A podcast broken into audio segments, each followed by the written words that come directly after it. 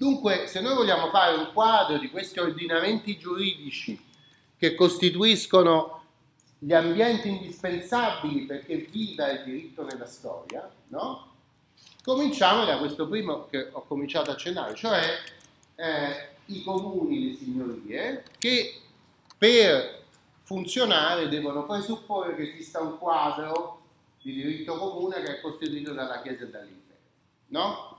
E questa è la dialettica che eh, Calasso e poi Cortese descrivono come sistema del diritto comune, che è un sistema in cui ordinamenti autonomi sono coordinati grazie al fatto che nuotano nell'acqua del grande eh, deposito di principi che è costituito, che è costituito dalla dottrina del diritto romano e da, coordinata con la dottrina del diritto romano. Mm?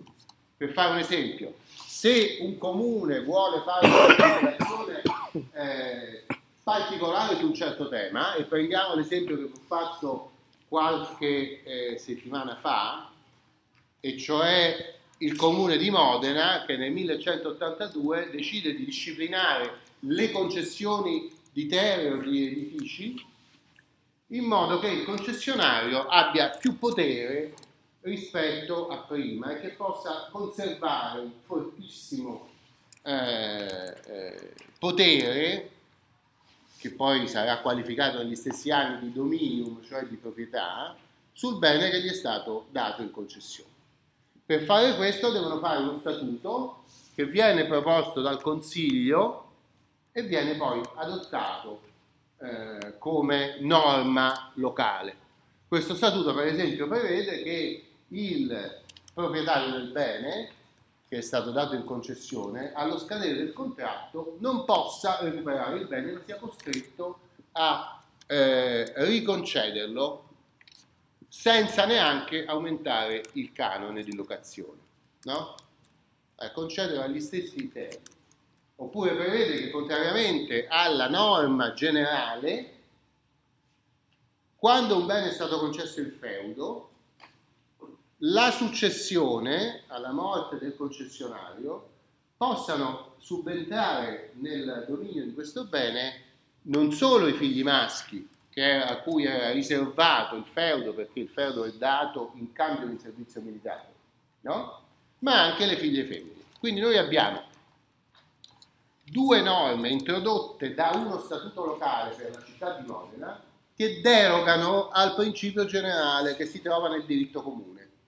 Il principio generale dice che ogni concessione è stabilita per un certo periodo. Allo scadere di questo periodo il contratto di concessione si risolve, no? E quindi il proprietario rientra nel possesso e nella disponibilità del proprio bene e può riconcederlo o alla stessa persona o a un'altra persona, o per lo stesso canone oppure per un canone diverso. Giusto?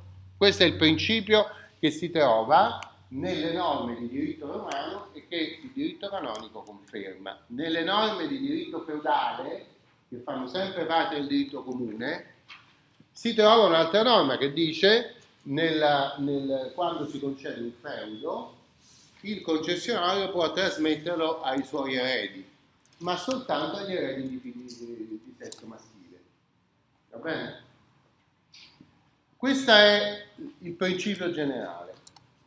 La norma locale, cioè lo statuto, deroga ad alcuni elementi di questo quadro, cioè in particolare la eh, prosecuzione del, del contratto, il, il l'obbligo di rinnovare la concessione, l'obbligo di conservare lo stesso canone e la possibilità di eh, trasmettere il feudo anche alle figlie femmine e non ai figli maschi, non solo ai figli maschi.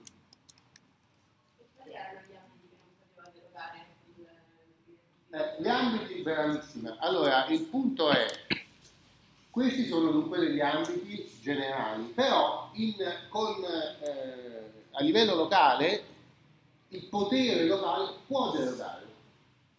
Allora, prima di tutto vediamo come mai e, e a che condizioni può derogare e secondo vediamo dove non si può derogare. Allora, primo punto, a che condizioni si può derogare? Si può derogare a condizione che la norma locale contenga un principio di giustizia, cioè derivi dall'equità. Una norma senza giustizia ed equità non è effic- efficace. Mm? Perciò il legislatore, quando deroga un principio generale, deve dire il motivo di equità e di giustizia che lui vuole perseguire, cioè la causa finale della norma che abbiamo visto, no? Dal punto di vista tecnico. E deve anche dimostrare di conoscere esattamente il diritto comune al quale sta derogando con questa particolare norma, che introduce una modifica perché questa modifica contiene più equità rispetto all'applicazione del, della norma generale, no?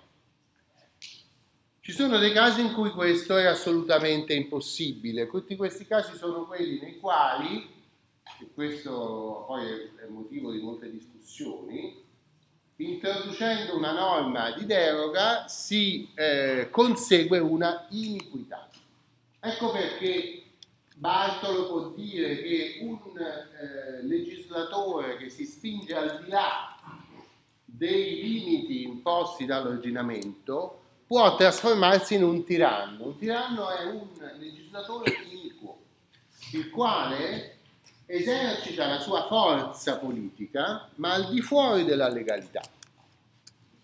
Allora, capito quando è che non si può derogare? Quando questa deroga non contiene una equità. Ovviamente questo come funziona? Che ogni volta che un legislatore fa qualcosa c'è qualcuno che dice che è una norma equa e qualcun altro che dirà che è equa, no? E quindi c'è continuamente questa dialettica che però è tipica della mentalità giuridica e anche filosofica di questo periodo, in cui la discussione dialettica non si evita mai, c'è sempre una discussione dialettica, no?